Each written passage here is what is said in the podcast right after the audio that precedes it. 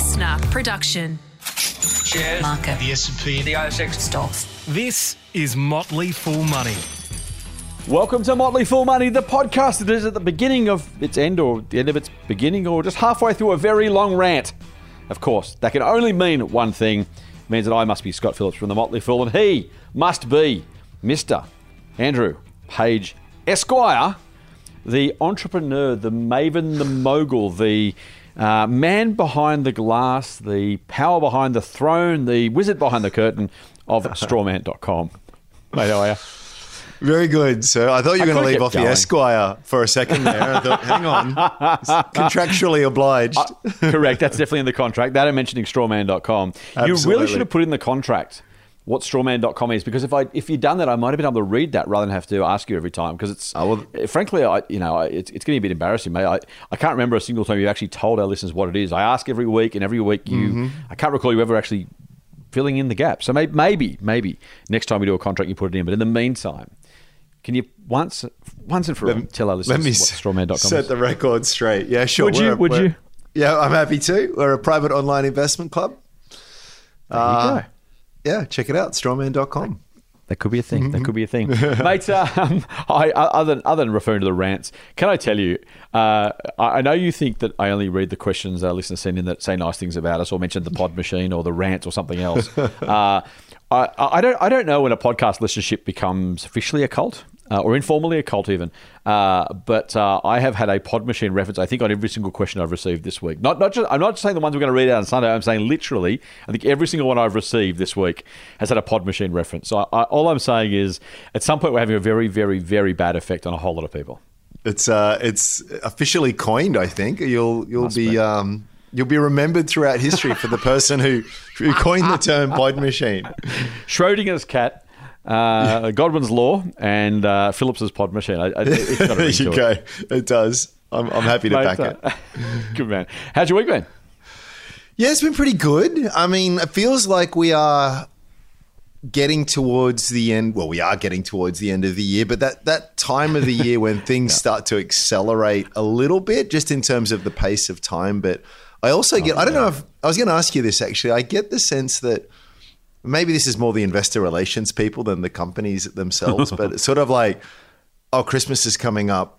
We want to be done. Let's get all these, uh, you know, releases and announcements out of the way so we can slack off for the final month. And so it feels like it's like the last little plunge before we we really go dry on the corporate news, Yeah. um, which isn't a bad thing. It's not a bad thing.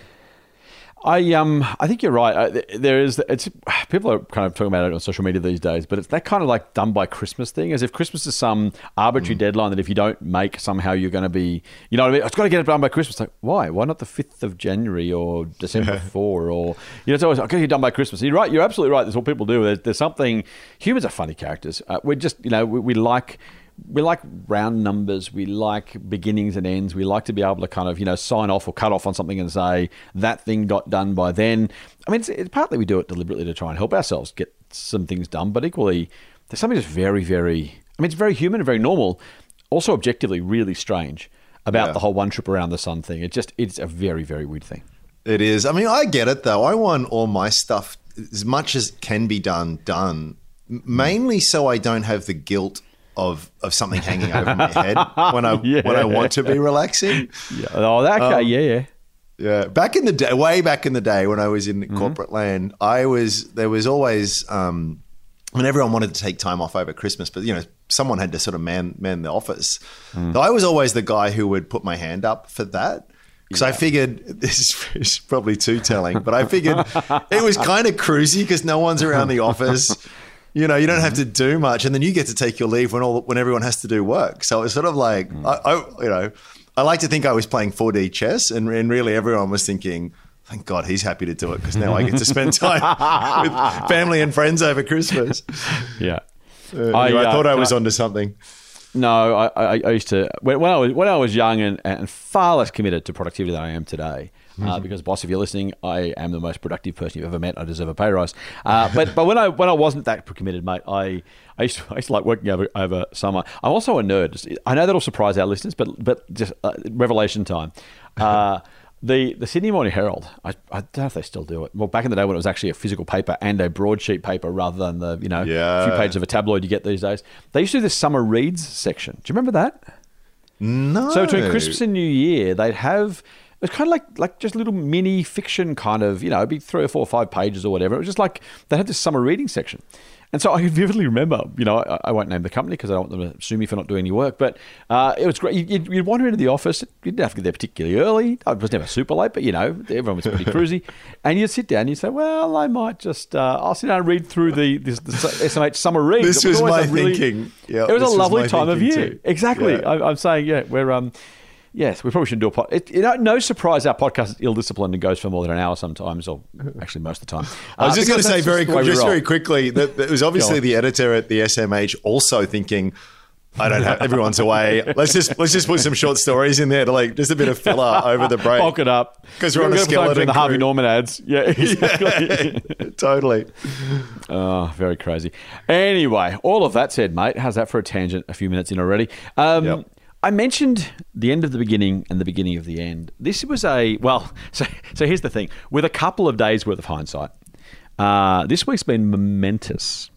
Uh, in a couple of weeks, it- may be entirely opposite, and in a couple of years' time, no one will remember it, let alone care. But um, the US CPI numbers came out. 3.2% was the annual inflation as at, I think, end of October, I think I'm right in saying. And that was dramatically below what most people had expected. And we saw some really big shifts. The US market was up 2% on that news. The ASX gained about 1.5%. The Aussie dollar jumped 2.1% in 24 hours, largely on the back of the idea that, that hey, if, and we'll, we'll sort of tease this out for those who don't necessarily follow it, um, higher, or sorry, lo- lower inflation probably means, in, in the market's view, I'm not going to, I'm not going to predict here mm-hmm. or, or say these things are cast iron rules, but the markets, here's, here's the way the thinking goes. Inflation's low. Cool. That means maybe no more Fed rate rises. Mm-hmm. Cool. Mm-hmm. That means debt is cheaper and assets aren't going to be discounted as heavily as they might have been. Cool. Up go share prices. That also means that people who are investing in US dollars rather than Australian dollars, pounds, or whatever, because they might get a higher yield at some point in the future, decide actually that's not necessary anymore. So they sell their US dollars and buy back into Australian dollars. Cool, in theory. And so in the space of 24 hours, we saw exactly that. We saw the US market jump, we saw the Australian market jump, and we saw the Aussie dollar jump, or more uh, accurately in this case, the US dollar fall against all the major currencies by a similar-ish kind of amount, about that, excuse me, about that 2%. Um, all in, you know, uh, on the back of one, one CPI number. And by the way, no comment from the US Fed of what they might or might not do. Yeah. Uh, I'm always I'm always nervous when I feel like all the news is priced in. Yes. You know, when everyone says, "Well, obviously this is going to happen," it's like, well, if everyone's thinking that, then even if it's a very small chance of it not happening, there's no upside here. There's only downside, right? When you when you've baked in all the good news, the chance of bad news is the only thing left that can be different to what you're actually expecting. And Yep. yet, and yet, that's kind of what happened. So. Yep. I, I guess my my uh, and we'll get to the Australian implication in terms of inflation in a second and at, at an economic level, but just stick with the US and markets for now for me. Um, what did you make? I, I mean, for, for a for an inflation rate that's in theory go, was going to be higher for longer. Yes, the US want two percent. We have a two to three percent band. They want two, so they're still one point two percent away from that. And percentage wise, that's a big gap. And it's always hardest to get the last little bits of inflation out of the system. So uh, no one's declared victory yet. But I don't know. I just thought overall uh, a pretty stunning number if if it is real and can be sustained. Yeah, and I guess the encouraging thing is is that that seems to be moderating without a massive recession. I mean, there's one way to hmm. kill inflation, which is just for us to all have a crippling re- recession. Yeah, that's right. Yeah. like that's going to stop everyone spending. and destroy destroy fix- the yeah destroy the You know? economy and funnily enough prices don't rise anymore. Yeah, that's right. And this is why there's been all this talk of the quote unquote soft landing versus hard landing. Hmm. Pardon me, a soft landing being more something that's like, well, we managed to sort of pull things, some of that exuberance that was driving prices higher, in theory at least. Yeah, Um, we, we, you know, we, we, we can pull pull that back a little bit, but without like seeing seeing a massive spike in in unemployment. Um, so that's I think that is the interesting thing. I'm mindful that I I don't want to I don't want to rain on the parade because it's it's good news. Um, but one swallow does not a summer make. You, you see this all the time with economic data. If you, you look, especially when you look at the raw data, it tends to move all over the place. So this was sort of a move in one direction that was great, um, and let's hope that it sort of lasts. But it's it's interesting, isn't it? Because the the narrative, at least from some quarters, has been not just that they're done with raising, that will that they will commence cutting. Mm. And I thought that was an odd thing That's right. because it's like whoa, whoa, whoa. Okay, let's not get carried away here. And also, hmm. what th- things feel really high on the interest rate front because we were at zero for so long. Hmm. Hmm. But but on a longer time frame, we're still Yeah, that's below the long long term average. So you would say that if we do in the US, and I say we, sort of collectively, the major economies of the world somehow manage to uh, avoid a nasty recession and um, prices moderate, the argument is probably there to just keep rates where they are, not cut them. I mean, cutting them should be done in, in an effort. It's like, oh, things are bad. Now we need to Right, stimulate. exactly. We've been restrictive. Now we need to sort of stimulate. If you want to sort of like fire all your bullets now, I, I, I feel as like, well, what do you, what do you do when there is a recession Oh. kind of Which thing? takes us back to pretty much where we were pre-COVID, when rates were already too low, and we had to Yep. to zero, and around and around we go. It's um, Yeah. I, I think it's a really, really good point, mate. It's, I think we've lost. I'm, I'm not a cynic as as our listeners. I'm not a pessimist, but I think we've lost, we've lost a sense of neutral. Um, we- I've ranted a lot about fiscal policy, and you've talked a bit about monetary policy. We've both done both, obviously, Mm. but I think in both cases, that idea of actually what's neutral, what's normal, what's you know, and I I made the point about the, both interest rates and markets. We're going back to an old normal. We're not going from a an old normal to a new normal. You know, the, the last twenty years with the aberration, whether it's interest rates, whether it's whatever else. You know, that that idea of we're going back to something more normal. Um, so I think that's I think that you're absolutely right. Uh, The the idea that we oscillate around neutral yeah, uh, again, uh, you, you have you have issues with central banks, but uh, let, let's let's keep it in, in, in fiscal terms at least Sure, anyway, just because I think we're both roughly on the line there, or maybe not actually. But um, either way, if you're going to use these policies effectively counter-cyclically, that's what they're for. You, t- you take a neutral point, and you say when things are too hot, you contract by removing stimulus or increasing interest rates. When things Yep. are tough, you you know so yeah when things are, when things are tough, you you stimulate. When things are too good, you, you contract or, or depress or remove demand uh, by oscillating around a neutral level of, in theory, fiscal policy and monetary policy. I think the last 20 years shows we've lost sight of both of those. I mean, we are, Yeah. I've said before, mate, I don't want to hijack your point, but we, we, should, be, we should have a $100 billion budget surplus right now. yes. Objectively, not only should the budget be neutral, it should be dramatically positive because unemployment benefits are through the floor. Income tax receipts are through the roof. Corporate tax receipts are through the roof. Um, you know, let alone the if, if not a surplus now, then when? Right, and if not a massive cert, like this, this is the top of the market. If you look backwards, I'm not saying people are doing it easy. I'm not saying the economy is in necessarily great shape objectively across all different measures, but in the context of spend and s- tax and spend, this is this is literally as good as things. I won't say as good as it gets because of course it could get better for a couple of years or whatever. This is the top of the cycle. This is you know the, the tide is all the way in and all those things that matter to deliver a really really strong surplus. Yep. And I just I, I find it you know uh, frustrating that we have forgotten and maybe deliberately forgotten in the case of politicians or deliberately pretended we've forgotten what neutral looks like and, and what should happen at this point of an economic cycle. Yep. Yep. No, it's it's um it's something that's not going to really matter until it does matter a lot type type thing. Yeah. And and I think that's that's kind of the problem, right? It's it's Mm-hmm. there's no burning platform here. So it's like, oh, I guess we can just continue ahead. Debt to GDP is relatively low by Western standards. Mm. Yes, there's a bit of a structural deficit there, but you know, it's just it's it's a problem. It's just not seen as an urgent problem, and it's something where that hmm. it's it's another one of these cans that we can kick down the road for right. political convenience more than anything uh-huh. else. Uh-huh. I think it's interesting to look at the US actually because if you just extend the trends, i.e., that mm-hmm. that of, of a structural deficit, and, and you get, mm. I don't know if you saw this. This was this wasn't widely reported, but the Treasury has bond auctions. They auction off their uh, Treasury bills. Mm. So the Treasury is a wing of the of the of the U.S. government. It looks after um, the Treasury. You know how much treasure have we got, and that we, we need is where all the money goes into, and where all the money comes correct. out of. and they don't have enough money coming in. So that like that there, it's actually as, as bad as it's been in a long time. I think it's seven eight percent of GDP in in a, in a structural deficit there. So they they have to borrow to, to make up the difference. They've been doing that forever. And again, it's not a problem until it is. And what happened was that it was it was a fairly calamitous auction in the sense that they just couldn't sell all of the all the bonds that they wanted to. The market demand wasn't there. Historically, it's been picked up a lot by foreign entities, and they have been wind like foreign central banks, like Japan, Bank of China, etc., have been have been big buyers of US US uh, treasuries, but they they have been decreasing their holdings. You have these dealer banks that sort of the treasury sells to, and then they they sort of take up the allocation and hope to sell it onto the market. There just wasn't enough demand there.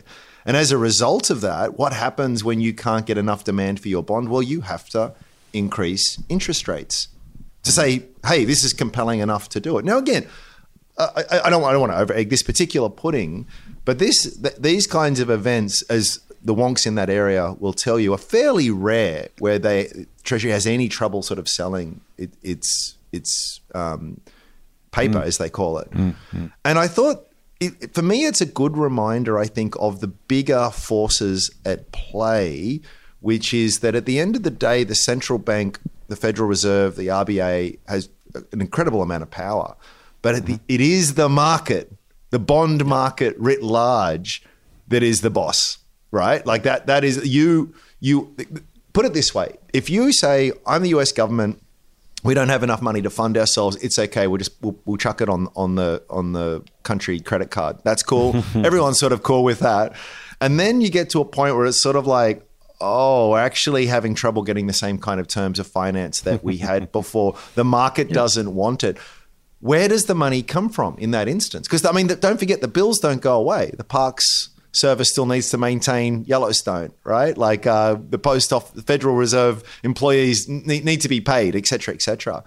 So the, this is when the Federal Reserve comes in and, and makes up the difference. So literally by by creating money. And so you get to a situation here where it's either like you have forced whatever the whatever the official interest rate is, the market will either enforce a higher rate or the Fed will pump more money directly into the economy. It's a little bit different from 2008 where they did all these what they just you know, QE and essentially just asset swaps, but never really. They just stayed in. They took bonds. They gave people Federal Reserve uh, Federal Reserves, but they stay kind of in the financial system. When when it goes to Treasury, that goes into the real economy. That goes into people's pay packets and the rest of it. So it's re- insanely complex. And I don't. Every time I feel as though I've got a, it's like soap. You know, the tighter you grip, the more it slips slips away from you.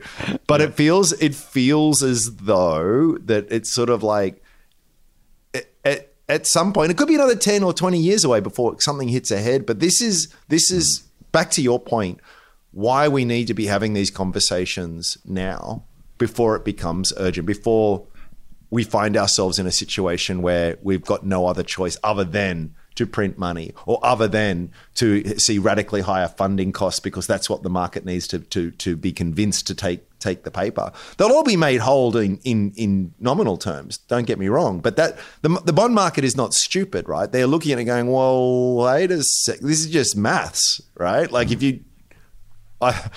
I, I might be made good in nominal terms, but there's like the, the level of what they call M2 money in the system is going to go up radically, and therefore I'll probably eat it in, in terms of inflation. So it's just Inflation, there are big forces at play, I guess, is what I'm I'm saying, and I feel as though that's why we need these adult conversations to get our house in order now when things are let's face it US economy is holding up relatively well. The Aussie economy surprisingly holding up relatively well. Like like this is the time this is the time to do it right because what will happen is at some point we'll have another crisis like a a COVID or well, who knows what it will be, right? But we, we will. It won't And I be don't know if something else because we won't know what's coming. That's that's almost the point, right? So if you could plan for it, it wouldn't be a crisis. The point is, it turns out like, oh, Yeah. oh, that thing. Oh, That now we've got to thing. better deal with that. Yeah, yeah. Yeah, it'll, I mean, I don't know it'll, what it'll be or when it'll be, but it, it'll be something.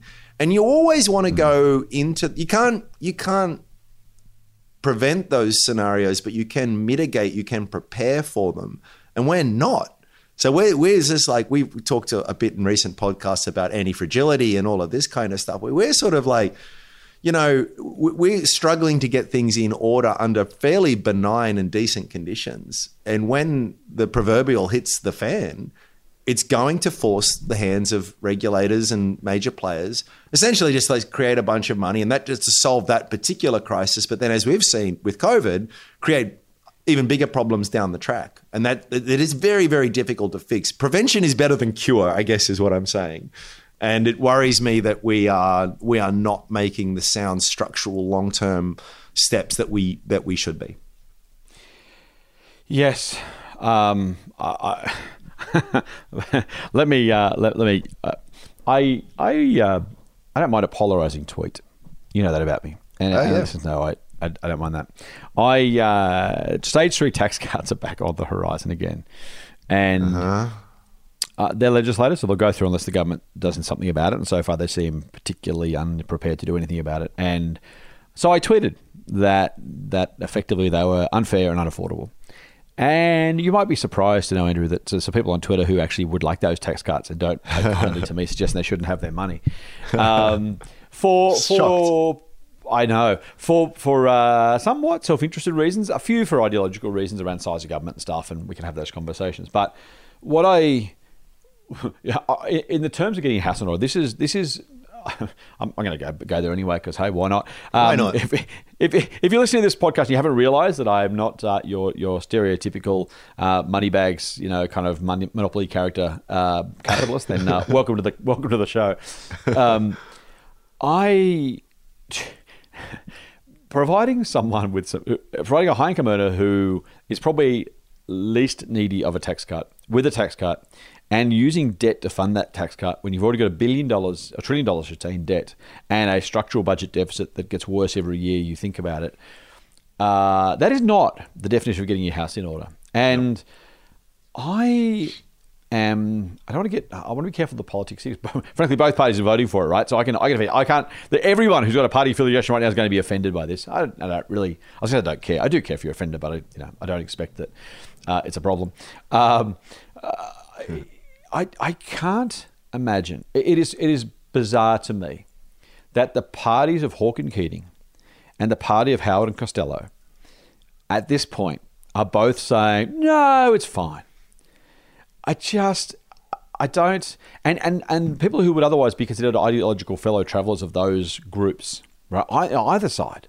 You know, the Libs who put it in place, Labor who voted for it and then promised to keep it. This is not a political thing, right? Because I'm offending everybody, um, at least all the majors. I, I just, mate, I, I, Yep. I can't No, think of a- madness. A, good reason. Like I just can't think of. A, there's, there's no defensible good reason to fund tax cuts out of debt. There's just not. Like Mm. the, people say, well, we should have smaller government. I should have more of my money back. It's like, okay, let's assume that's true. I'm happy. I'm happy to play that game. Let's assume that's true. Let's do that by finding the savings elsewhere, not making public debt worse. Mm-hmm. If you think that you know high income earners deserve it because they pay more of a tax burden, fine. Let's talk about reducing your tax rate, but let's do it with savings or revenue from elsewhere. Because just because you think you paid too much doesn't mean you whack it on the national credit card. And by the way, I know it's not a government isn't the same as a household. Don't at me because I just have no time for that palaver. Uh, I'm a bit cranky today. It just it just made it. It is it is just mind boggling that people for selfish or ideological reasons, and I say selfish advisedly, but not that unfairly, are happy to say, you know what, who gives a stuff about the country? I would like my money, please, and to hell with the, the consequences. I just think that, you know, the biggest fiction, one of the biggest fictions in politics or in, in economics or in general kind of, you know, conversation is the idea that government is them, not us. No, it's not my debt. It's the government's debt. It's like, well, pal, and you just said beautifully, mate, exactly that of these implications are not going to be implications for the 156, is it, MPs. If, if there are implications from their activities and we think they're, mm, you know, are more likely than not, the more debt we have, the, you know who pays the bill? The 28 million of us. In, in, in ways large and small, uh, narrow and broad, we are all going to suffer the consequences. When we say it's their debt or I don't care what they do, I want my money, it, it is literally, I, I use the example, I don't mean this to be um, gendered, I don't think it really is in any offensive way. I said it's like saying, I deserve that car, so I'm going to put it on my wife's credit card. Mm, yeah. It's like, well, dude, guess what? You're still the same family who's got to pay the credit card debt off. You don't. You can't pretend it's not your debt, and you're not, you're not going to be, you know, uh, have to deal with it. You know, fraud aside, you're not going to have to deal with the consequence of having it paid back. Right? This is not. You, no one escapes No. the the fiscal settings, the monetary settings that we find ourselves in. I I agree. I, I would frame it this way. I would say if you were purely self-interested, you should vote against it or be against it. And uh-huh. and again, we we because it feels it's a, it's a shell game, right? It's like, hey, I have to pay less tax. That's brilliant. Yeah, but the, you you will still pay, right? So there was a couple of interesting bits of data out today. I forget who put this chart together, but it was on the on Australian real wages. So you know that a whole bunch of wage increases went through. There was all that talk of you know wage spiral, inflation, and rah rah rah. Anyway, that had that had been real wages. So it is like, what do I get adjusted for inflation? Been on a very steady increase since well, this chart was 2002 through to through to 20. But since then, it's fallen off a cliff. Not that anyone's pay has gone, pay packets have gone backwards, but because inflation has been so high and, and any wages that growth that we've had, it's ticked up a little bit at the bottom there. But we're basically back at 2010 levels. Oh, wow. That's a consequence.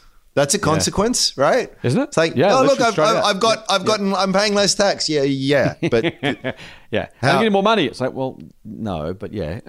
you know, like so. Again, I know there'll be, there'll be some people actually. No, I am, I am legitimately better off because these are all averages, and there'll be all kinds of variations with within that. But generally speaking, as a, as a nation, yeah, we're we're all we're all earning much less than than we were. You don't even need me to tell this. It's just like the, the, the amount of work that we all have to do just to keep the roof over our heads these days hasn't hasn't been this hard in a long, long time. Another bit of data that caught my eye um, during the week was from the Economist, and they'd had uh, they had a, an inflation entrenchment ranking, and Aussie, Aussie, Aussie, oi, oi, oi, we're we're at the top of the list. So had oh, up on a scale of zero to 100, we were 78. The next closest was Britain at 68. oh, Right? Yeah. And so we were mi- like France is 48, the US is 58. So, so we are we are miles. In, in other words, so the US you mentioned at the top there, the inflation in the US seems to have sort of coming back down a little bit. Hopefully, the yeah. expectation here is from from the economists who was like ours is going to be stickier and for longer for a variety of reasons, but maybe because the RBA didn't act as as swiftly as, Yeah. as it needed to uh, and as aggressively as it as it needed to, as it's been long long sort of opined by many by many um, pundits out there. Um, But it, but again, it's it's sort of like the the point I'm I'm trying to make here is that there are there's no free lunch, right? So it's it's not a it's too first level thinking to go less tax for me is good. It's like well, all else being equal, less tax for you is good. Yes. Yes, yeah, yes. but but less tax in an environment where real wages are going backwards and inflation's Mm-hmm. likely to be endemic and entrenched for for a long period of time. Maybe if things get even worse and unemployment goes up or government services suffer or whatever. What I mean, it's you know multivariate, very complex sort of you know connections and stuff here. But the, my my point is, there's no free lunch, right? So so sometimes it might be better off paying more tax but getting more value for your money elsewhere, right? So we the classic example, the go-to easy example here would be the the um, Scandinavian countries, right? Where tax rates are very very high, but standards of living are, are very very high as well. So it's it's it's not, you've got to look at all sides of the ledger, not not just the one. Yeah, it, it just matters. And the, the, the short termism, I mean, we, we talk about long term investing all the time. You know, wanting, wanting the tax cut now and to hell with the consequences is the equivalent of, you know, selling forward a month's worth of stock and Yep. trashing your brand to get this quarter's numbers. So, yeah, you got the quarter's numbers. Yeah, at least, at least I got the numbers. See, um, I don't care about the long term. I'm going to worry about the short term. At least I get the short term numbers. Like, yeah, but unless you're out of here, unless you're resigning as CEO or unless you happen to, you know, die on the right day, Yep. you are then stuck with the consequences of these policies, which absolutely will dwarf anything else. Um, uh, people know this, mate, and, and we'll get off the topic in a minute. People know this, but if we had 5% inflation for five years, even ignoring compounding, which you can't, but let's do it for fun, Yep. you would, you would be able to buy only 75% of what you can buy today. Yep. So we talk about real value of things and real and nominal. We talk about the language and the words, and they're kind of people know what they mean, but they're not always particularly visceral. If you really think about what's driving that, you think about the impact there Yep. of how that comes together, the impact of the you know, the five percent plus five plus five plus five. If, if we don't, you know, if, if inflation is not fixed one way or the other, I was, I was going to say we don't fix it. There are different schools talk about who should fix inflation and how you fix it, right? So let's let's even put that aside and just say, regardless of the public policy position you take, five percent inflation for five years is twenty five percent less stuff you can buy. Now, I don't know too many people with twenty five percent savings rate. Yeah. So you know what? there, is no, you know, there is no plan B. That that is just straight out.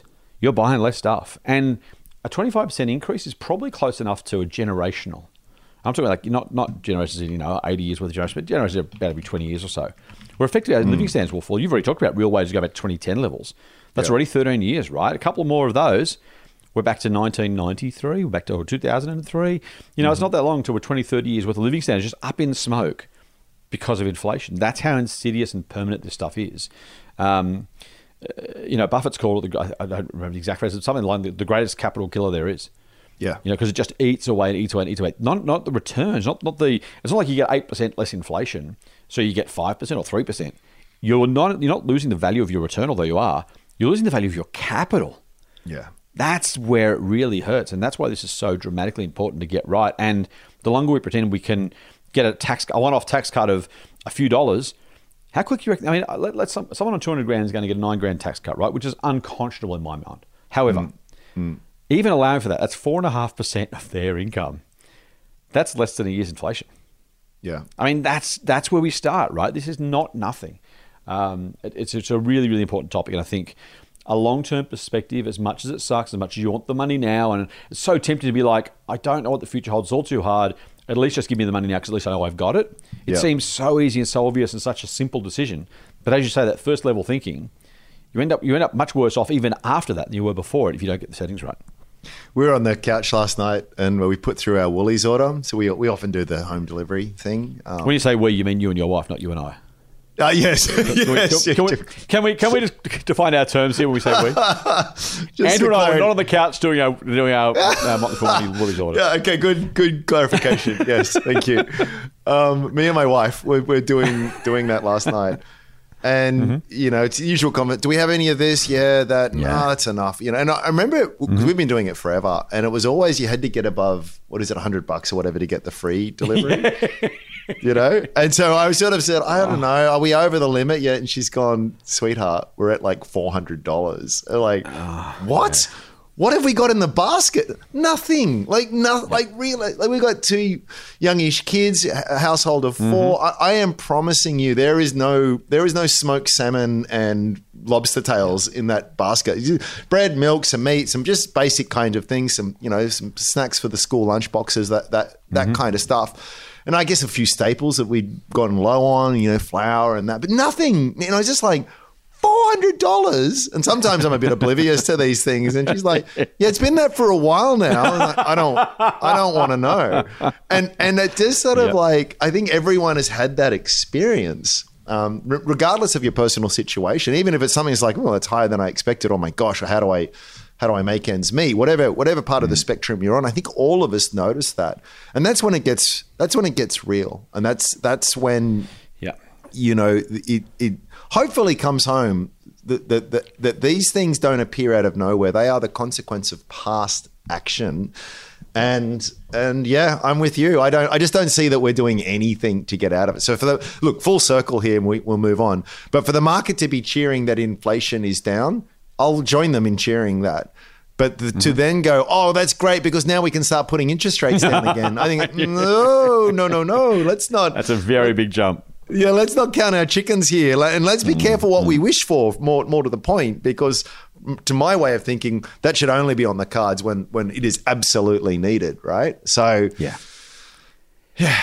we'll we'll continue to cover it, but I just don't see anything sort of moving. It's it is it is. No one really wants to make the unpopular but necessary decisions, unfortunately. Amen. That is that is that is the very definition of, of modern politics.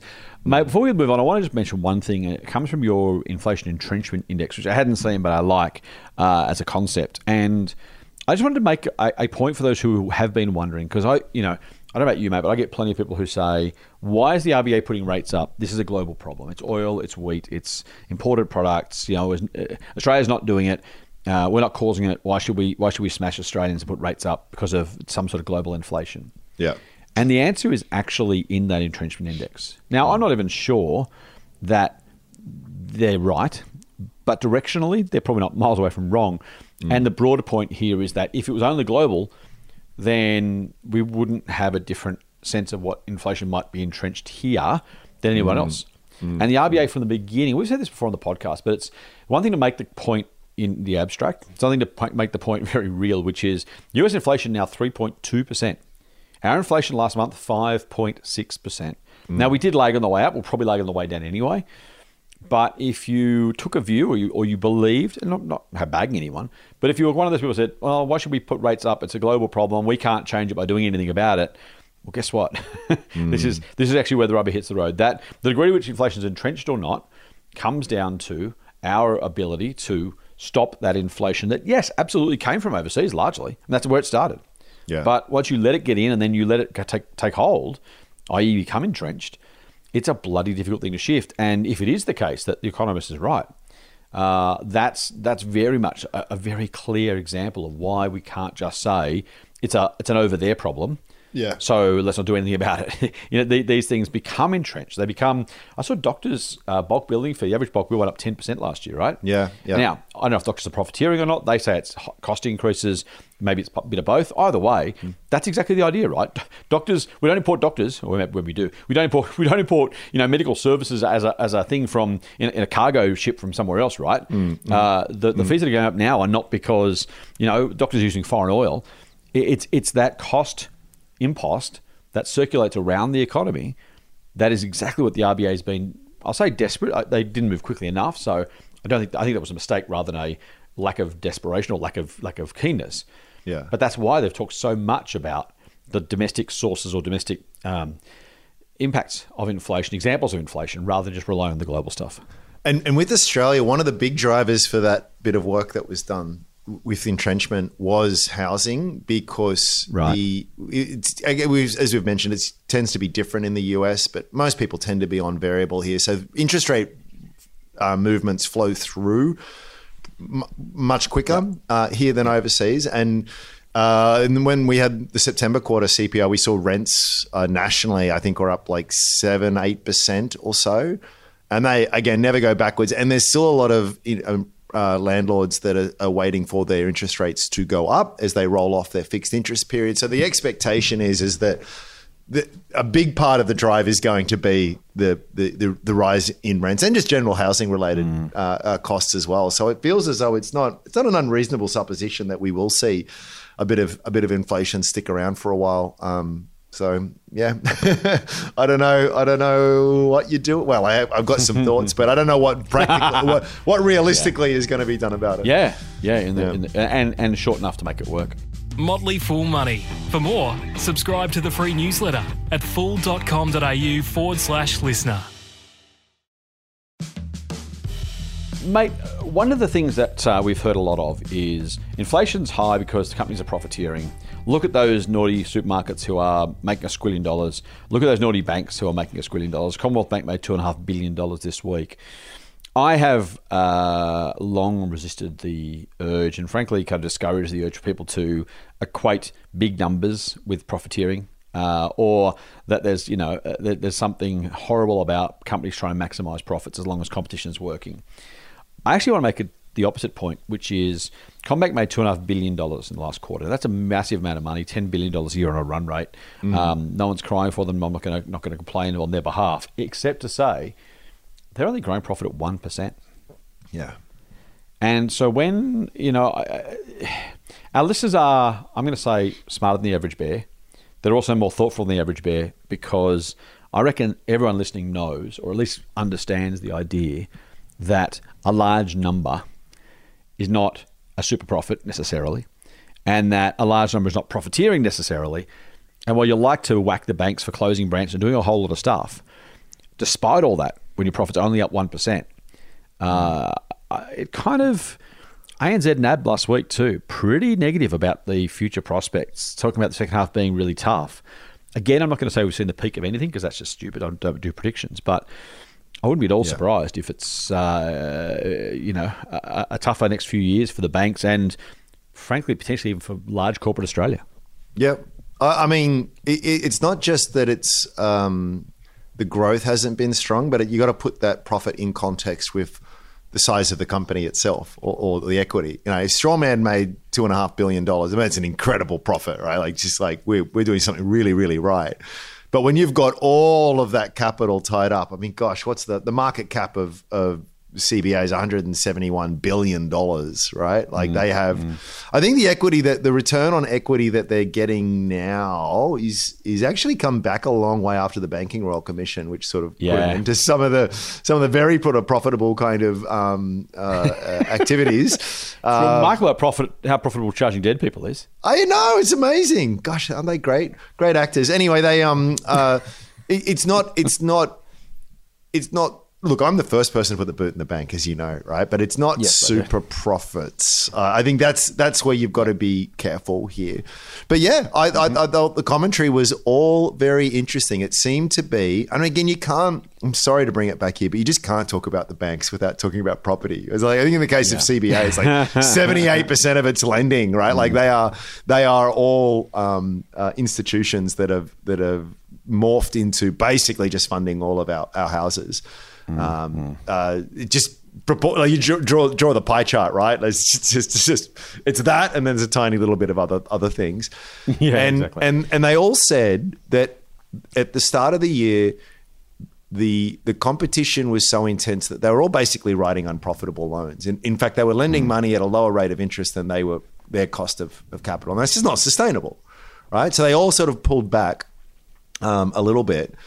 Um, but it's not it's not like these are highly profitable loans and it's not as you, you will get to a situation when you have all of the major players and it's pulled back a bit now as i said but when everyone's in an unprofitable scenario there you don't need the rba to do anything and they'll have to put rates up at some point I mean, who's going to blink first? Someone's going to do it, Right, right? right, because right. I just like, oh, we're unviable uh, eventually. So, so I thought I thought that was particularly interesting, and I'm not trying to wish ill on on anyone with with a mortgage, but I actually want the banks to have a degree of strength and balance sheet capacity, because I mean, again, we don't know this in Australia because we just haven't had a proper recession since 1993. So just for us, like, what's that? We don't do recessions here. Well, actually, we will again, and they do happen. And when that happens, you do want your banking sector to be very strong. So there's a fine line between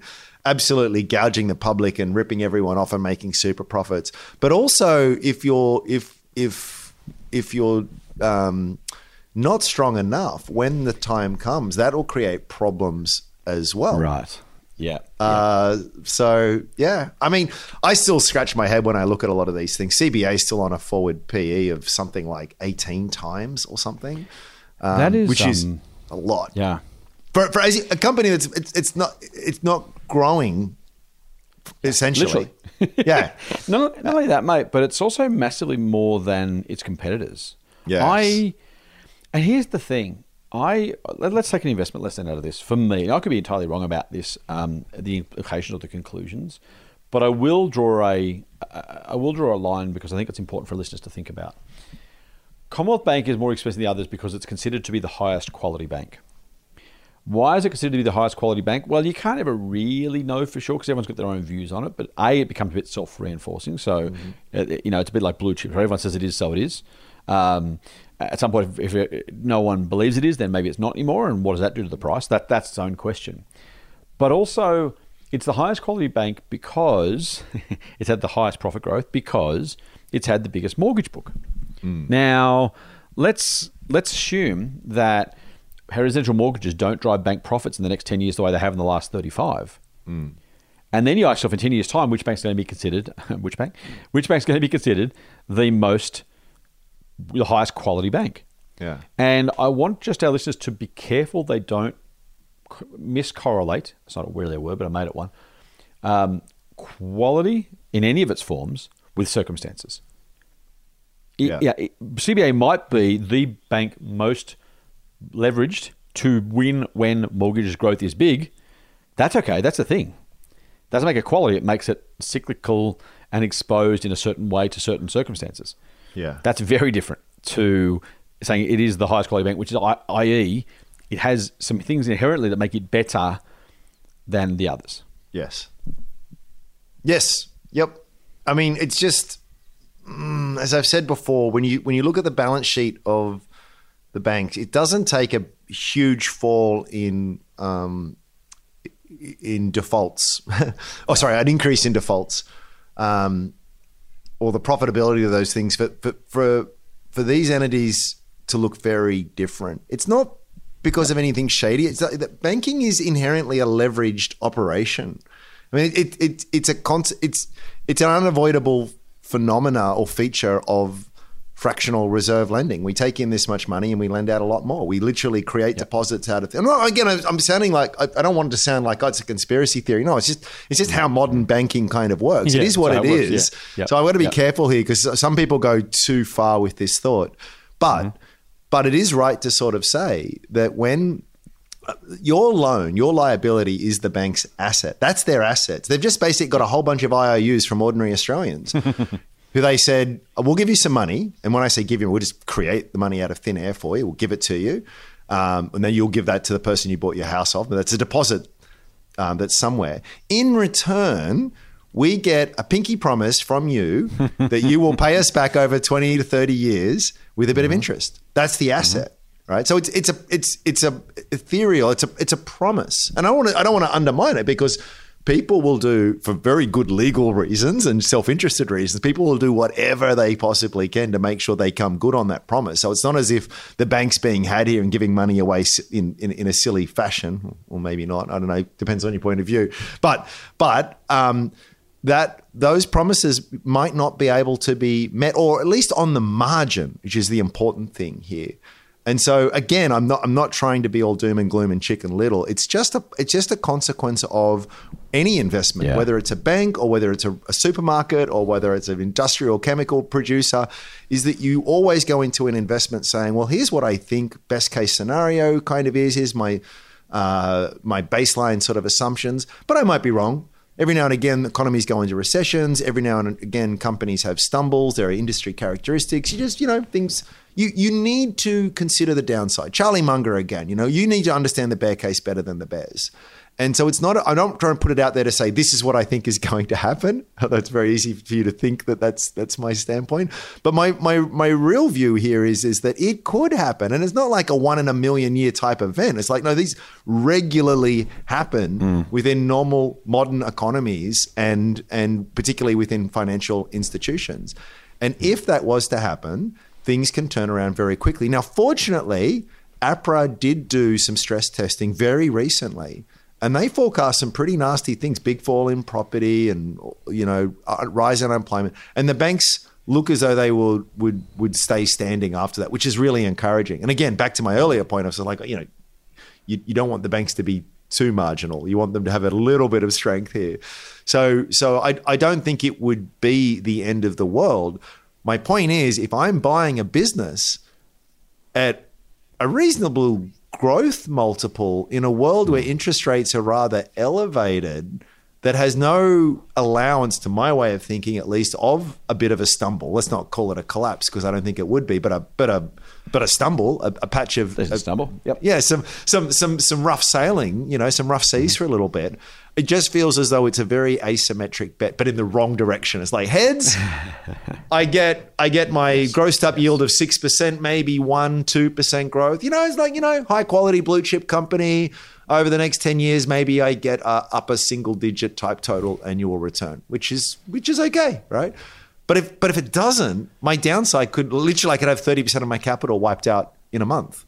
And that, that is just not the. I want the kind of bet where if I'm wrong, it's just like, oh, okay, didn't work out well, but maybe there's there's a little bit of downside. if it goes right, wow, this thing's go, going to the moon. That's what you want, and that to me is what makes. like, At this point in time in the cycle, things will change.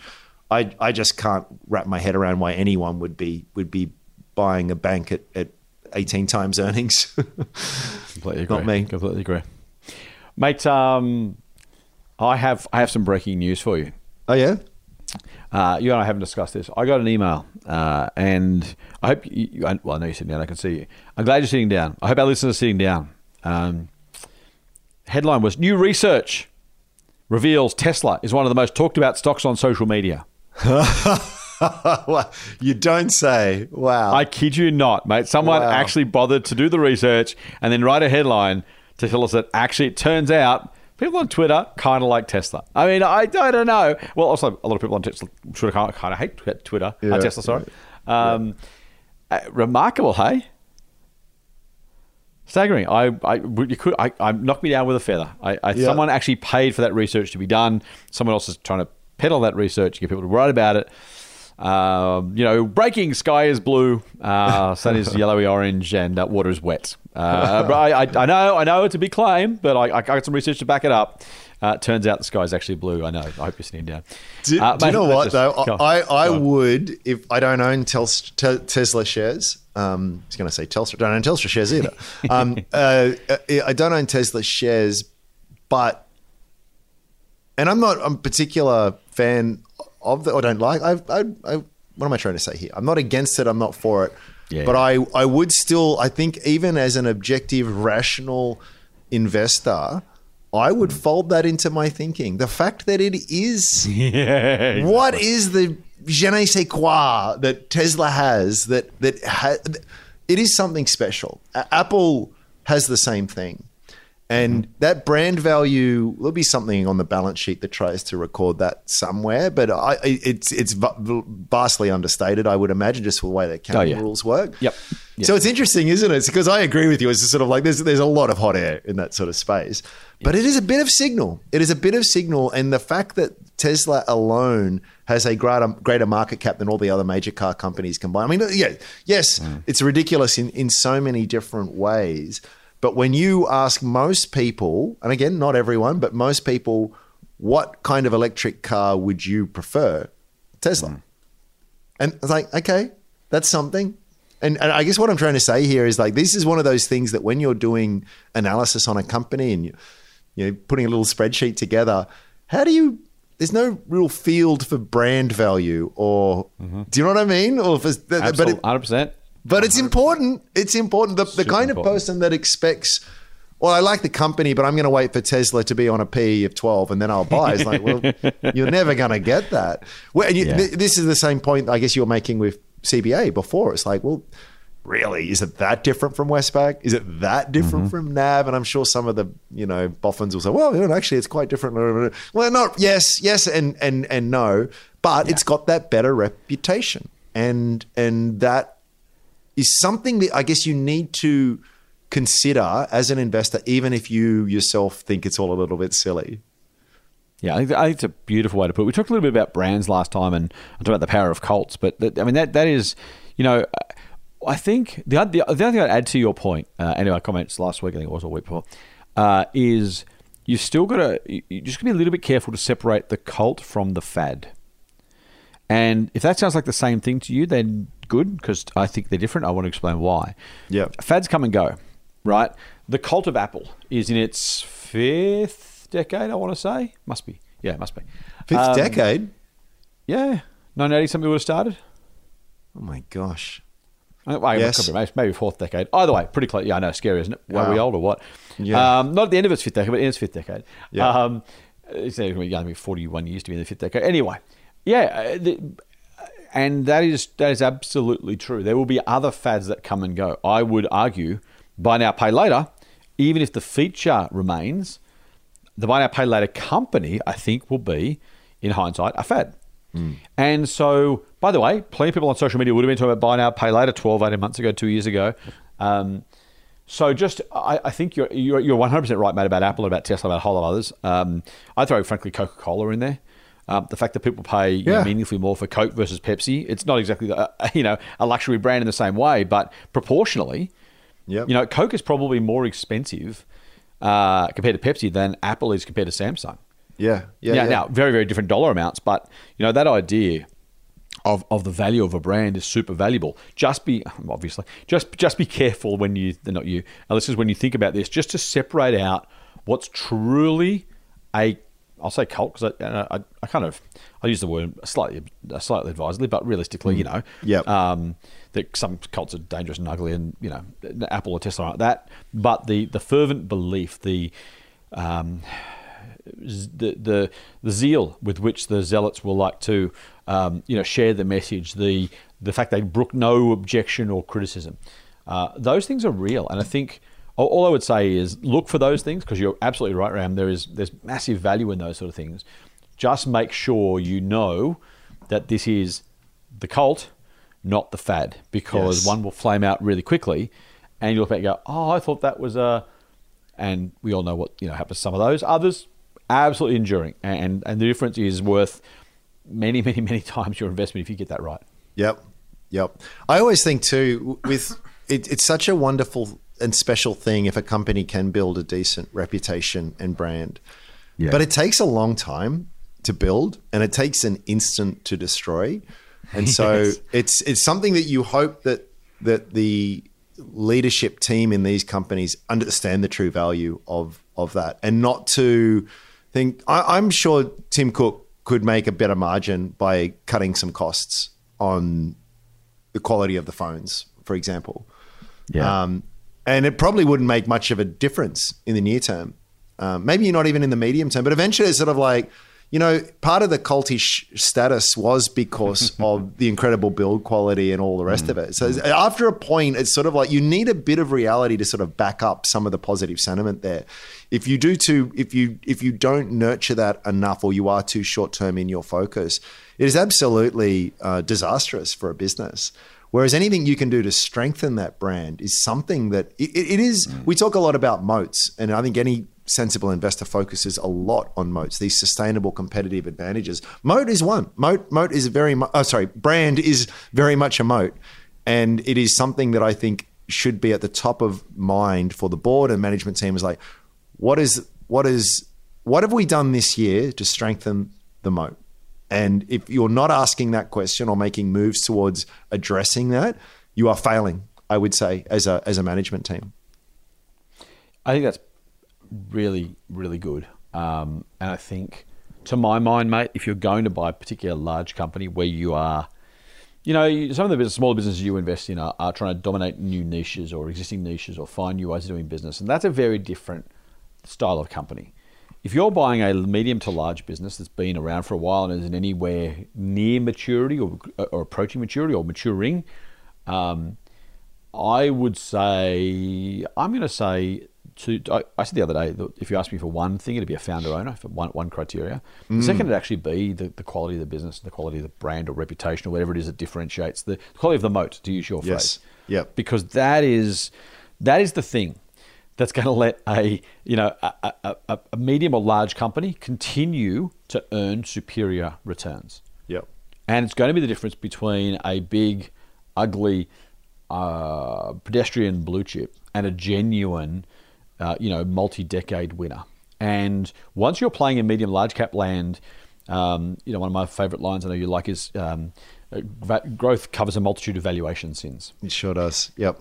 if you don't have that growth, I, w- I would suggest substitute growth with quality or with moat or with competitive advantage because it won't cover as many valuation sins because you haven't got that much upside. The range of outcomes is much smaller. But if you look at a business that continues to grind away over time, you mentioned. Um, uh, you know, Cook could increase margins. One great business, I wish we had more of them in Australia. Costco is one. We don't have we have the stores, but not the business, obviously listed here. Um, Wall Street analysts for decades have been badgering Costco to increase its margins because they could. They Yeah. could do it tomorrow Yeah. and make more money. And instead, Costco, here's, here's the beauty of Costco's business model. Effectively, their only margin is the membership fee. They run the stores at break even. Yep. And so, if there are savings to be had on product, for example, or efficiency in the store or scale head office, mm-hmm. that goes to mm-hmm. that goes to the customer. Yep. They could have banked that and banked that and banked that and banked that, but you know what? They don't. They make the Costco experience so compelling for the members mm. that effectively the members are asked, "Do you think it's worth this much to shop at Costco this year?" i.e., the mm-hmm. membership fee, mm-hmm. and that's Costco's margin. Yep. And so they have taken this super long term view, which is mm. if we keep delivering our customers value by dropping our prices where we can, delivering better product, better- better store experience, we don't want to make margin at the store level, which is bizarre if you think about it from any traditional you know investment book. Um, I'll give uh, really quickly, Matt, really quick uh, sideline. Uh, I, I interviewed uh, a bloke who's starting a new whiskey brand in the Southern Highlands, right near me actually, uh, Yeah. on the Good Oil, the podcast I do. Um, Yeah. Came out on Wednesday. And that conversation was we talked a lot about the value of long term, the value of short term, the value of brand, the value. There's some really, really good stuff in there. Um, but that idea of building a building a business that is just enduring because you deliver value back to your customer over and over and over and over again, and then you say to them, if it's worth it, buy, buy, the membership. You don't. You reckon that doesn't doesn't focus the mind Yeah. of, of executives. It's not, you know, let's make a couple more cents here, a couple more cents there. Let's dilute the offering. Let's, you know, try and fleece the customers a bit more. They say, no, no, no. We'll, we'll pass the savings on to you. If you think it's worthwhile, you'll hang around. Yes. And that has been an extraordinary model. A model that, if you'd asked the bean counters, would never have got off the ground. Yep. And yet, it's been a remarkable one for, for decades and decades. Yeah, I mean, I just looked it up actually. So Costco net profit margin is about two and a half percent. Yeah. What's Woolies? Five? Uh, yeah, probably five ish. Yeah. It's double, right? Um, And, and Costco could do that tomorrow. They could put their price up 2% across the store. No one Yeah. would notice or care in the short term. And they could have a 4.5% margin tomorrow. Literally, that's Yep. all you have to do. The great Yep. thing about retail margins, is they're so small, increase them's not hard. Yeah. But as soon as you And- break that contract with your customer, Well, yeah, exactly. And and and I think it's a, it's about knowing where you are in the spectrum. You know, am I shopping point. at Woolworths because it's che- the cheapest? No, in fact, by definition, Costco's cheaper, right? Yeah. but it's also much further away and much more crowd. You know, there's there is a convenience factor that is that mm. is there, and and mm. the same. I even I, I, this is why I think Aldi is really just such a great company. They they even in their advertising they say we know you're not going to get everything from us. And they they say that. They actually say, yeah, we know you're shopping at the other shops. That's cool. But come here first and get some of the things. Because because we're not going to offer all of that other stuff. Yep. And you can imagine that there'd be someone there going, well, when we look around the, the landscape, we notice that Coles and Woolies have these in-house bakeries and they do this and they do that. Maybe we should do that as well. And and, and thankfully, there's someone there goes, no, P- Yeah. people don't shop here for those reasons. They shop here for the dirt cheap bargain. They don't want four varieties and uh, you know eight brands of peanut butter. They just want the one. They don't. They you know what you're gonna get right, and and they and you know why you go to Aldi, and they understand mm. that very well, and that's and that I think is just a really clear, a really a good sign of of a good management team. And I think it's something that a lot of I often ask it when we interview CEOs with with Strawman you know, it's just like, what is it that that that you guys are doing that your competitors don't do? Where is it that's your competitive strength? You know, that, that you, that's very rare that I interview any interview anyone that's got a monopoly, right? Like there are there are other people out there offering the same thing. So why am I going to you? Now, they might give you an answer that's not very satisfying, but it's a, it's an answer you want to hear, right? And and I think for those that don't have a clear understanding of the value of well, their value proposition and and how the brand conveys that, I, I actually think it's a it's a huge red flag because it, it won't happen immediately, but but not recognizing that you'll not nurture it and not nurturing it you will it'll have very real fundamental impacts at at, a, at an eventual point in time. I think that's right, mate. I think um, re- re- really quick tangent. Actually, we'll, we'll wrap up. But you know what's fascinating about Aldi is Aldi demonstrates really nicely the Aldi experiment, the corporate life cycle of businesses, and it also it also shows the the way businesses grow, but also where their growth becomes a potential weakness, a potential weak spot in their armor, hmm. and it's one of those it's one of those things. So so let's go back to Woolies. Woolies once upon a time sold stuff in what they call the center of store, right? Packaged groceries on shelves. What they did. And they got to a point where they had X hundred supermarkets across the country, and someone said, How can we grow? I said, Well, you know what we could do? We could probably make a bit more space here, buy a bigger store, cut back on the number of peanut butters from 10 to 8, uh, because we want the 8. And we might have space for some fruit and vegetables. Mm. So you don't have to go to the greengrocer anymore. Yep. And it's like I did that. Oh, what else? Could we, well, we could. I guess we could just install baked bread if we just kind of cut back on this a bit more. Okay. What mm. about? And by the way, these things come at much bigger margins. Let's do meat. Let's do deli. Let's do hot mm. chickens. Let's do what. Let's all do it. So they they grew their basket over and over and over again. They chose to become as many things to as many people as they could to maximize growth once they tapped out the growth Yeah. in this dry grocery or center of store or packaged grocery, whatever you want to call it. Uh, I've got a background, grocery background. Um, so they did that. And all of a sudden, that meant they are now vulnerable to someone who says, I'm going to, I'm going to Woolies you. I'm going to take Yeah. the center of the store back. Yeah. And so Woolies has got this business where it's like, well, actually, our, our, our current level of sales and profit re- re- require our customers to buy all this stuff. Yeah. So now we're now we're protecting. We're playing. We're playing defense on this. We're going to try and protect all that whole basket. Yeah. And we're going to try and be full service because we know people want that and we, they're used to it and they'll go if we don't give it to them. And we want the whole range because people are coming to us for range and, and they we can't afford not to sell fruit and veg because they'll go to the green grocery and our basket size will shrink and our business will suffer. Our, our economies of scale will go into reverse. And Aldi says, well, that's cool for you, but see, here's the thing. I'm new at this in Australia. Yeah. I don't need to make your sales or your margins. I just need to have a business model where I can cherry pick. I can pick the eyes out of what you do.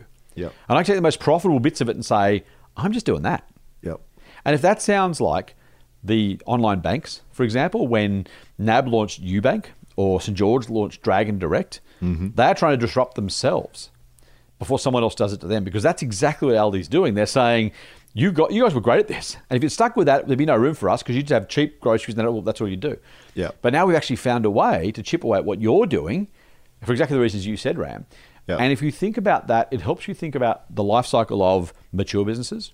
Yeah. It helps you think about disruption. It helps you think about the Achilles heel of some of these companies. Yep. Um, I was at Blackmores. I worked there when Swiss, the vitamin brand, came into the country and went nuts. And how did they do it? Simply by making lower margin than Blackmores. Yeah.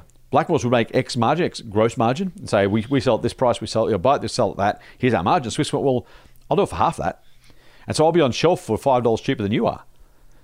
And then Blackmores has got to say, well, if I if, if I lose share, and I lose sales, then I lose sales. If I drop my price, I lose sales, I lose profit. Mm. I'm in a no-win situation here. And Swiss goes, while you buy, while you guys worry about that, what eat my dust.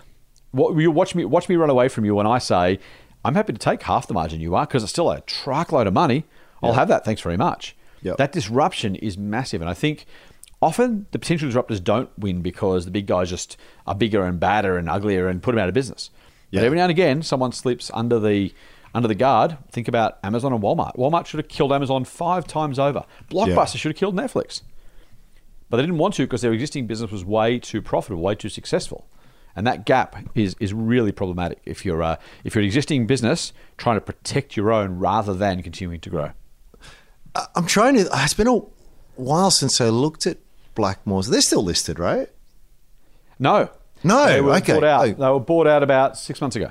Oh, you're right. Okay, yeah, Maybe okay, okay. yeah. right. Yeah, yeah. Okay, okay. You, you, you fill me in here. Um, I've got a, I've got a recollection that what Blackmores did, at least partly in response, was I think clever, which was let's lean into it. Okay, we're not going to beat you on price. We are going to beat you on quality. And so the the the positioning now, whether it's true, I don't I don't know. I don't I don't know the the, the vitamin scene, but it it, mm-hmm. it it they then they bought a premium brand, didn't they? Where it was sort of like here's a bottle of vitamin C, here's another bottle of vitamin C. One's five times more expensive, yes, but it's the good stuff, right? Now, put all your medical opinions aside. The, the, the, the fact the fact of the matter is is just like I think that was a smart way to do it because it is a race to the bottom. And for one, it doesn't matter because I'm coming up from from zero and you're starting uh, up at hundred. So you know.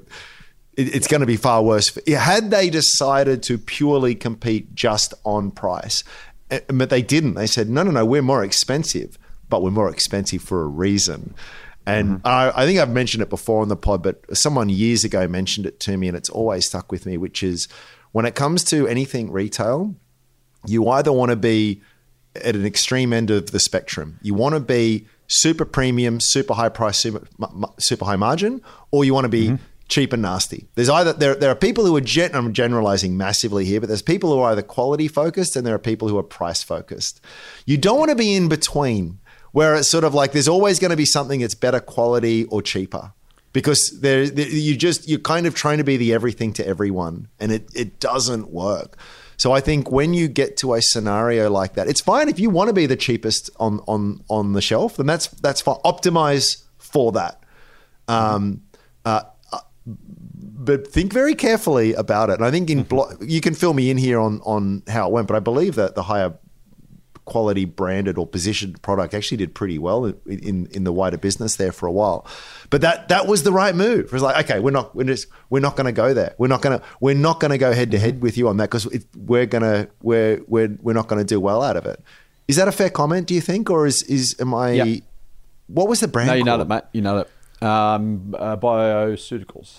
That's the one, bioceuticals. Yes, Bioceuticals. yes, which was Uh, like to almost medical grade was the, the Yes. term that was used. uh, You know, and I think that's it's funny, brilliant. you see the same with honey, Yeah. right? Like, uh, like Yes. it, it's like I can get much much cheaper honey, but it's just basically sugar and water mixed together. No, this is straight from the hive with chunks of Mm-hmm. honeycomb in it. You know, charge a lot more for it.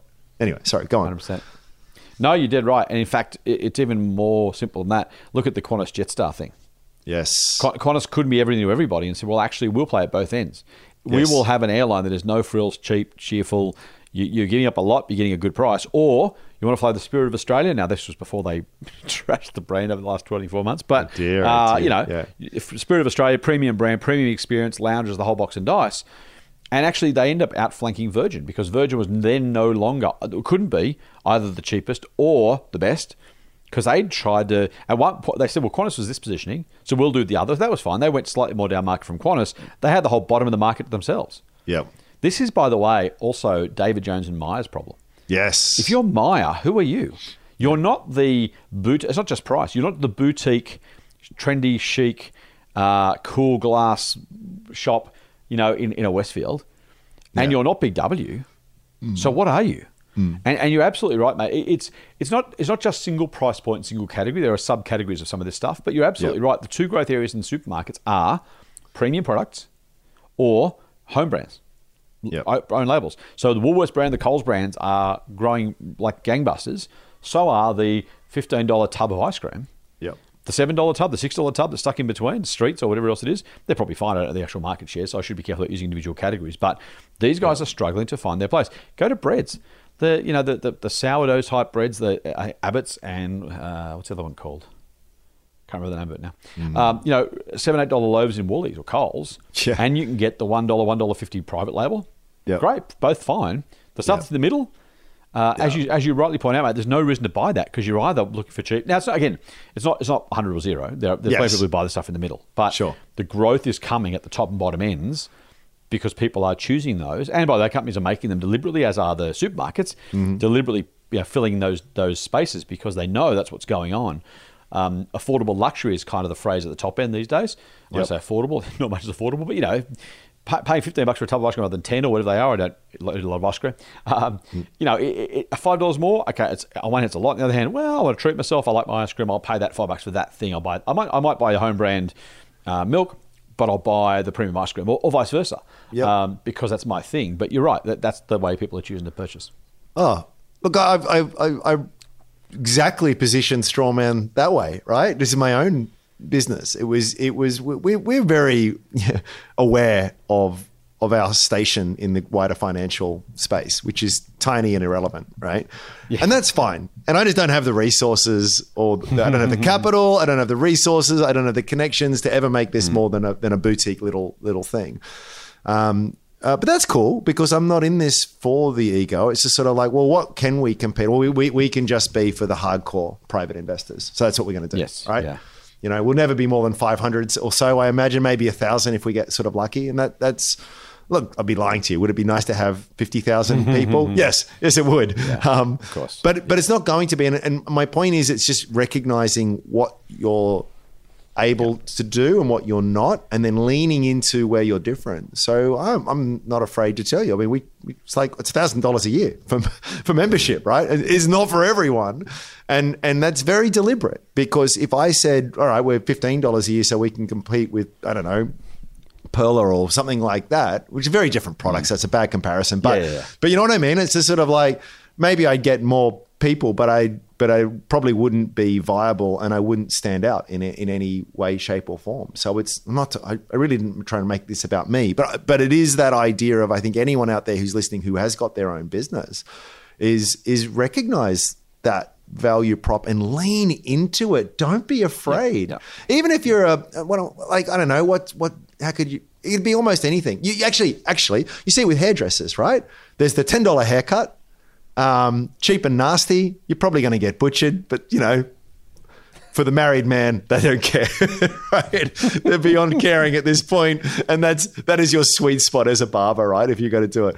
But then there's the others. It's sort of like, no, we're going to give you the the back rub and the beer and the the hot towel and everything else, and you're going to pay eighty dollars for a haircut. I can tell you right now, mate, I'm never paying eighty dollars for a haircut. But you see those places, and they're pumping because plenty of people do, and it, mm-hmm. it's just another example. I would, I don't care if you're a plumber, you're a sparky, whatever. It's just sort of like I, I would, I, I would be.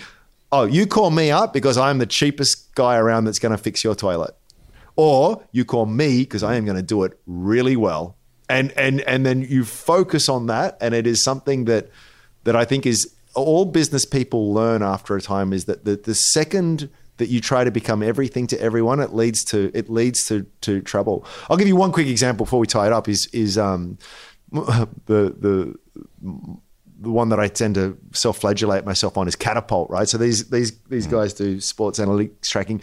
Had a brilliant product, really great, just growing like the clappers, and they just branched out into everything. One of them being what um, uh, what they called the prosumer.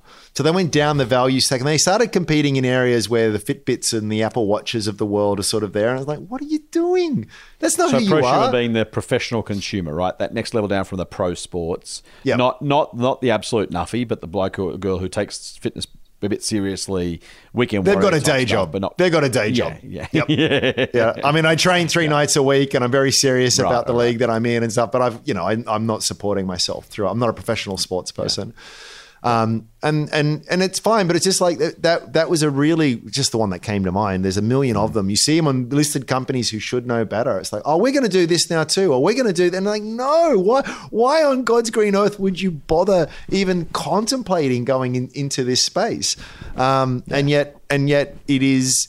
It is understandable, I think, because you, you want to satisfy as many potential customers as you can. And, you know, like, oh, we could be doing this or we could also be doing that. You, you lose focus and you, you generally go down in terms of a a quality score. And it just, it, it the, the type of, the, the, the company that um, almost religiously avoids the the growth of the empire problem, which is I just want to be the CEO and board of a bigger company, not a better company. You know, and it's just it, it happens all the time, and it's really just a question of again coming back to understanding what do we do better than everyone else. That's what we're going to do. I, I'll give you actually. well, Sorry, mate, I'm going on and on here. it's co- coming to mind. We spoke to XTEK recently. These guys make body armor for police and soldiers and stuff. They also do some um, drones and stuff for the Australian military. So you can imagine with what's going on in the world, they're enjoying a bit of um, uh, attention at the moment.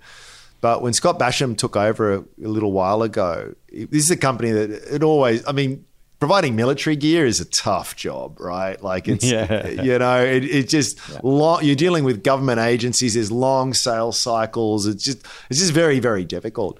And you basically just got rid of everything. Said, we do, this is the one area we do really well. And that's what we're going to do. And we spoke to him recently. It's like, well, what else could you be doing? It's like, well, just this. This is what we're doing, and we've got we've got enough runway that, like, if in ten years' time we've we've matured and we've captured all the reasonable market share we can, okay, now it's time to start planning for it. But until then, why would you? And I just I- that that that was. I'm not trying to sell it, um, but that was one thing that stood out to me as sort of like that sign of focus is rare, um, and it's it's it's something to look out for. Yeah, nicely put, mate. Nicely put. I think um, I'm going to give one last plug to the, to the podcast for the good oil that we did on Wednesday because that's exactly so. Mark Coburn is the guest. Coburn's whiskey. There's not there is no actual Coburn's whiskey yet because when you make whiskey, you got you got to wait five seven years before you release it. So there is whiskey. It's in barrels in a bond store. It's not actually on shelves yet because uh, it's a brutal business, right? It's about capital intensive anyway. He talks about a lot of this stuff about the value of the brand, about the the fact everything. kind of want to know the provenance of, of what they're doing. He's going for the luxury market. He's saying, "What premium? Not premium. We're luxury. Yeah. And here's here's what we're doing. Here's why we're doing it. And here's what we're going to offer. The He's not. Gonna, he's not going to compete against Johnnie Walker Red or whatever the, the standard exactly. bottle is. Yeah, no way. Black Douglas. Yes, exactly. Yep. Yeah. What if, what if they say like hundred pipers? That was the that was a big selling Scotch when I was working in grog shops at uni. But that's a Ah, Anyway. yes, yes. Anyway, so check out check out the uh, check out the podcast. It's a fascinating conversation. Put some of this stuff to, to in practice. I'm not saying Coburn's is perfect by the way, or necessarily even the best example of it, but um, some of these issues are just resonating massively, mate. Because I only recorded the podcast a few days ago, so um, it's it's just fresh in my mind. It's a really interesting worked example of a business trying to do it. Maybe maybe he fails, maybe he crashes and burns, maybe it works, maybe somewhere in between. Uh, but but just the the idea that you're talking about is a lot of what's coming through and a lot of how a good business. And that's the other thing you talk about the, the, the kind of you know the the, the growth thing. Uh, growth at all costs. What else can we do? Oh, I guess we can do more of this stuff. We can become a bit more mainstream. We can be a bit more this. The, the, the the appeal of more volume is always there. Yes. Uh, but but reducing the value of your business or your brand, the exclusivity, the whatever it is, or conversely, try and take a mass market brand up market. Good luck with that, right? Yeah. Try try charging. You know, you could, you launch Black Douglas Gold or you know Black Douglas Premium. Uh, speaking of Scotch, uh, again, I assume they're still around. Um, You know, maybe maybe that's your thing, and uh, uh, you know maybe you make something out of it, but. Very, very hard to take those brands in enough directions without really diluting what you started with. And it's the old thing about you can't have one foot in the boat and one foot in the wharf, you know? Yes. Uh, you need to be all in one way or the other, otherwise you fall in the drink. Yep. Yep. Oh, Have man. we done that to death? I, I, we, we have, but I, I'm just, I mean, even to myself, I'm thinking I, I need to revisit some things because it is, the more I sort of say it out loud, the more I, I, I, I recognize the, the, it's, it's hard to overstate the importance of this stuff because when I when I mm-hmm. look at a lot of the the history of companies that haven't worked out well for me, it's usually a case of them. the phrase is growing yourself broke. You've got, Yeah, got all these annoying shareholders on the side saying, "We want growth, we want growth, we want growth." Like, okay, God, how are we going to get growth? It's like, well, we could just keep mm-hmm. doing this here. Yeah, but it's not enough growth.